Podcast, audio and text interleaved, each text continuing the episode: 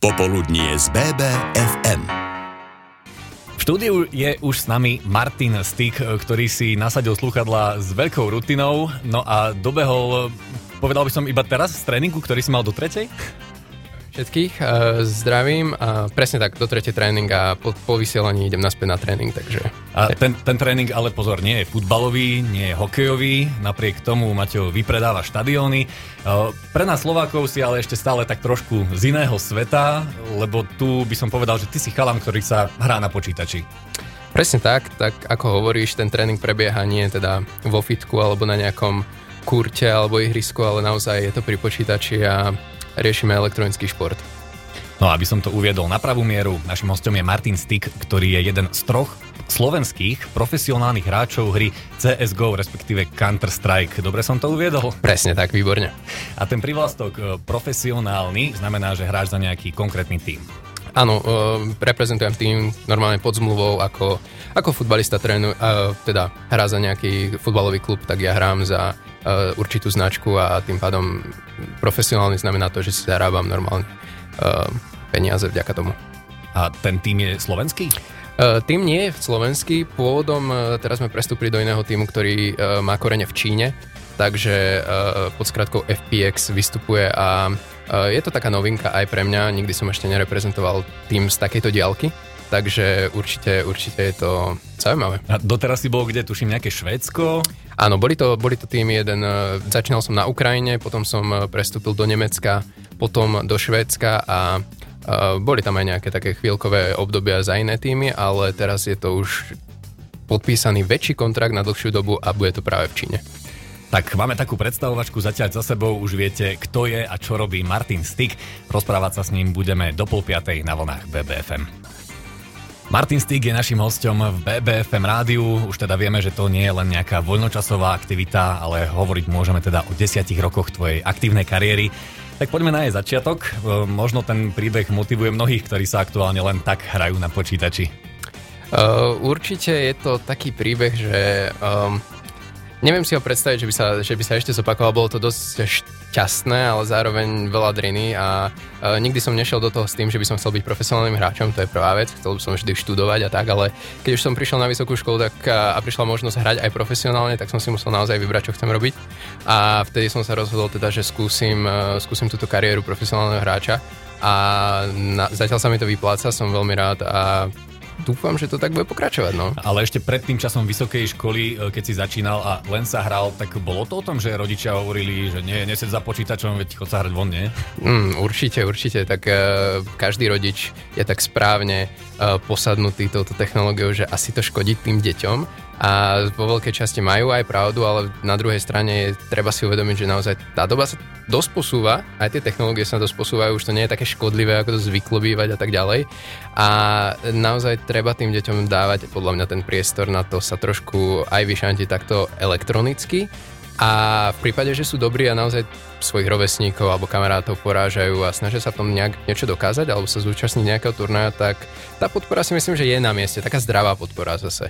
A kedy prišiel ten zlom um, u tvojich rodičov, teda kedy si možno povedali, že áno, má to potenciál?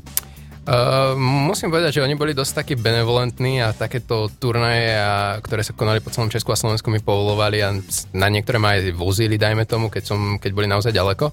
Musel som trepať celý počítač a monitor so sebou, tak uh, mi s tým pomohli, ale uh, taký naozaj zlom, že si asi uvedomili, že niečo, niečo sa deje a niečo má zmysel. Boli asi nejaké také prvé finančné výhry a keď som prišiel domov s nejakým takým vreckovým alebo medailou a bolo to, uh, bolo to také wow pre nich, že som niečo dokázal a vtedy to začalo byť také, nie, nechcem povedať, že ma začali podporovať a nútiť ma hrať sa na počítači, ale určite trošku zvolnili ten prístup v tom, že vedeli, že sa v škole význam a tým pádom mi povolili viac hodín aj na počítači.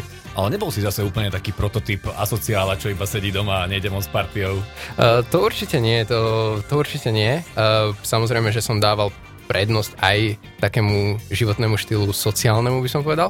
Ale na druhej strane musím naozaj povedať, že som obetoval veľa času, ktoré som mohol stráviť napríklad s kamarátmi na opekačkách, alebo v meste, alebo na nejakej, na nejakej akcii, zatiaľ čo som hral turnaj, dajme tomu v nejakej herni niekde 200 km od môjho mesta, takže uh, určite tam boli také také výluky, ktoré som musel absolvovať, ale stáli 100% za to, pretože som veľmi rád za to, že kde som teraz a bez týchto, bez týchto takých uh, vecí, ktoré som obetoval, by som tam naozaj asi nebol.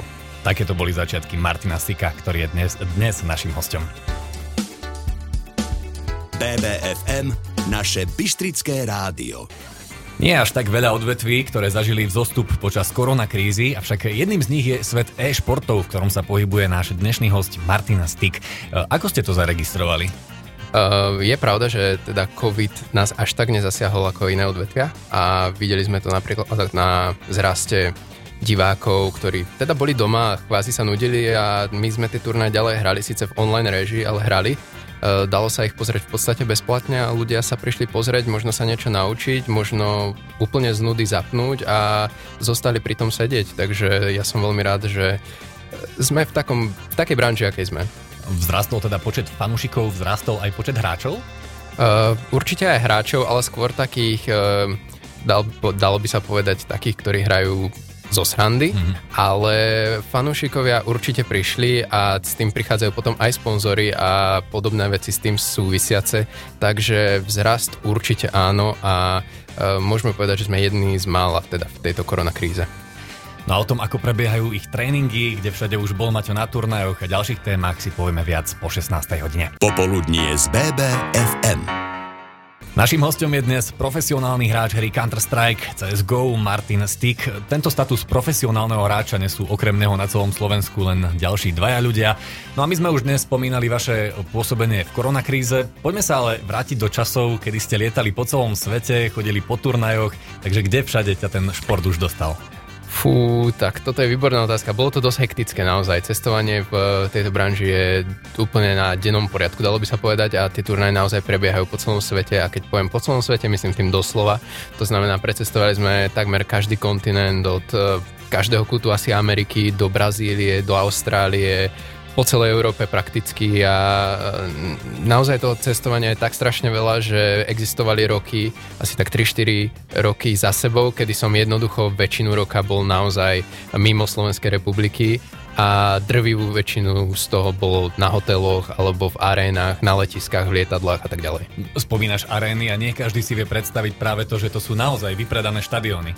Jednoducho popravde sú to štadióny, ktoré boli e, v minulosti, alebo ešte aj stále sú e, postavené na princípe tom, že tam budú, budú jednoducho e, zápasy v športoch. Napríklad v Moskve sme hrali na olympijskom štadióne, kde sa hral hokej, takže to boli veľmi také zaujímavé uh, momenty v mojej kariére. Ďalej sme hrali v, v arenách, kde napríklad v Austrálii alebo v Amerike vystupovali rokové hviezdy a tak ďalej. Takže uh, je to celkom také Uh, zaujímavé, keď sa prechádzam po tých chodbách a koridoroch a blížim sa k tomu stageu a vidím po svojej pravej strane obrázky a li- z live koncertu podpísané nejaké, nejaké plagáty uh, rokových celebrít a tak ďalej. A na, na ľavej strane zase vidím nejakých známych športovcov, takže naozaj je to je to také surreálne, by som povedala. A kde si ťa možno vážili najviac? Pretože to sme spomínali, že tu na Slovensku, áno, chalan, ktorý sa hrá na počítači, ale kde je ten záujem fanúšikov taký najväčší?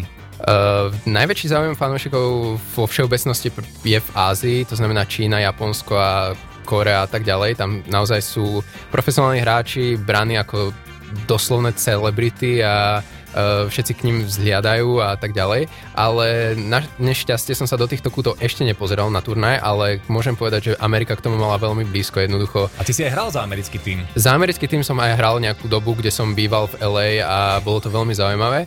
A taktiež, keď napríklad ideme len na turnaj do Ameriky a napríklad vidia na letisku, že mám v kufri alebo v taške klávesnicu myš, tak hneď už vyzvedajú, že čo sa deje. Ale nevyzvedajú tým takým nepríjemným štýlom ako na slovenskom letisku, Aha. ale uh, vyzvedajú takým štýlom, že kam idem, na aký turnaj, za koho hrám a kde si to môžu pozrieť a tak ďalej. Bude to skôr také príjemné e, stretnutie pre porovnanie teda s tým slovenským, kde si myslia teda, že som nejaký uh, človek, ktorý by nemal na, na letisku čo robiť a bol by som ne, nejaký zločinec alebo niečo také. Ale ja verím, že do istej miery ťa to baví, ale ešte viac ťa musí asi baviť potom tá anonimita, ktorú máš tu, keď sa vrátiš. Áno, to som, to som veľmi rád, keď uh, v podstate tu ja som veľmi rád, keď tu veľmi ľudia nevedia, čo robím, pretože môžem, mám im vždy takú tendenciu im to vysvetliť a vždy zvážim taký, taký prístup, že niekedy im to tak vtipne vysvetlím, čo robím, niekedy som veľmi seriózny, niekedy im ani nepoviem pravdu a dá sa na tom zabaviť, kdežto v Amerike je to už v podstate obyčajná profesia, byť profesionálnym hráčom. Takže tam to berú úplne tak, že mávnu nad tým rukou a sú šťastní, že niekoho takého stretli, ale nerobia si z toho nejakú ťažkú hlavu. No a vysvetľovať tvoju prácu budeme ešte do pol piatej. Našim hostom je Martin Stick. BBFM S Martinom Stickom sme už dnes prebrali jeho začiatok kariéry, jeho tréningy, turnaje. Mnohí ale ešte čakajú, kedy sa už dostaneme k tej pútavej téme, ktorá zaujíma každého a to sú financie spojené s e-športami a to je asi na tom celom to najlákavejšie. Mm, môžem povedať, že je to naozaj lukratívny šport, čo sa tohto týka, ale na druhej strane treba povedať, že na začiatku rozhovoru si spomínal, že sme iba traja na Slovensku, mm-hmm. to znamená, že dostať sa naozaj do tej elity, e, kedy sa dá tým uživiť na nadštandardne, tak e, to už chce veľkú dávku šťastia, aj odhodlania, aj talentu a e, je to naozaj komplikované. A je to vďaka tým sponzorom, ktorí sú ochotní dať si tú reklamu pre tie, ja neviem, či 100 tisíce, či milióny fanúšikov, ktorí sa pozerajú na vaše zápasy? Áno, sú to veľké prílevy financí vďaka sponzorom, partnerom, ktorí sú od rôznych značiek, či už módnych po nejaké herné periférie, možno nejaké hardverové veci až po, až po samotné možno automobilky v niektorých štátoch. Uh, tieto, tieto, uh, títo partnery potom prilákajú uh, sponzorov ďalej a to sa odráža potom na tých veľkých čiastkách, ktoré sa dajú na týchto turnajoch vyhrať, ktoré sa pohybujú naozaj či už od tých menších turnajov, kde sa dá vyhrať v úvodzovkách len dajme tomu 50-100 tisíc dolárov, až po tie uh, najväčšie na svete, ktoré sú ohodnotené v tej mojej konkrétnej hre uh, na dajme tomu milión a milión a viac dolárov. A to hovoríme o odmenení každého hráča alebo týmu? Lebo tie tímové odmeny sú zverejniteľné, tie sú aj prístupné verejnosti. Áno, áno, sú uh, prístupné, ale dajme tomu, hovoríme teraz o celkovej dotácii turnaja, takže dajme tomu, ak je miliónový turnaj, väčšinou prvé miesto si odnesie 500 tisíc, uh, ktoré je pre tým o 5 hráčoch uh, potom prerozdelené, takže uh, v podstate hráč si privyrobí niečo okolo tých 100 tisíc. To znamená, že dobre, nemusíme byť konkrétni, ale dáme to iba typom, že áno, nie. Uh, príde ti za rok 7 ciferná suma. Áno. no ako som spomenul na začiatku, máte aj chlapec trošku z iného sveta, však myslím, že veľmi zaslúžené. BBFM Naše Bystrické. Našim dnešným hostom je Martin Stick, ktorý si týmto rozhovorom tak trošku iba vyplnil prestávku v tréningu. je to tak? Uh, hovoríš presne tak, takže teraz sadám do auta, bežím rýchlo domov, zapínam počítač. A preto tu mám už iba poslednú vec, ktorou tak trošku nadviažem na dnešnú tému, ktorú budeme riešiť po 17. Rozprávať sa budeme o predstave, že by pandémia zo dňa na deň skončila, takže ako by vyzeral tvoj ideálny deň? Veľmi krásna predstava veľmi som sa nad tým nezamýšľal, že je to také menej reálne, ale uh, čo mi určite pripomína túto, túto pandémiu je, že som celkom Eh, na nervy už so stretávaním sa ľudí po uh, telefóne a FaceTime a tak ďalej, presne tak. Takže už by som aj rád stretol niektorých ľudí, ktorých som dlhšie nevidel mimo okresu. Uh, takže toto by bola jedna z takých optimálnych dní pre mňa, kedy by som naozaj využil ten čas a možno aj pocestoval za ľuďmi, za ľuďmi ktorých som dlhšie nevidel a taktiež možno nejaká, nejaká rodinná sešlosť. Vieš, takže... a, tak ty si v podstate viacej v realite, kde sa nemusia nosiť rúška a tie mapy poznáš na spameť. Uh, presne tak, tie rúška mám iba sporadicky, keď odídem e, domov a aj to je raz do týždňa, dajme tomu, lebo idem na testovanie. Mm-hmm. Takže sa snažím e, naozaj teraz porozmýšľať, čo by som urobil v takýto deň, ale to by bolo asi určite to, že by som sa stretol s ľuďmi naozaj, ktorých som rok nevidel, dajme tomu, vďaka tomuto. A toto boli slova Martina Stika, e, chlapca s veľmi výnimočnou prácou, s veľmi príjemným prejavom. No a je to jeden z troch slovenských profesionálnych hráčov Counter-Strike. Martin Stik bol našim hostom, ďakujem veľmi pekne. Ďakujem za pozvanie. Počúvate BBFM.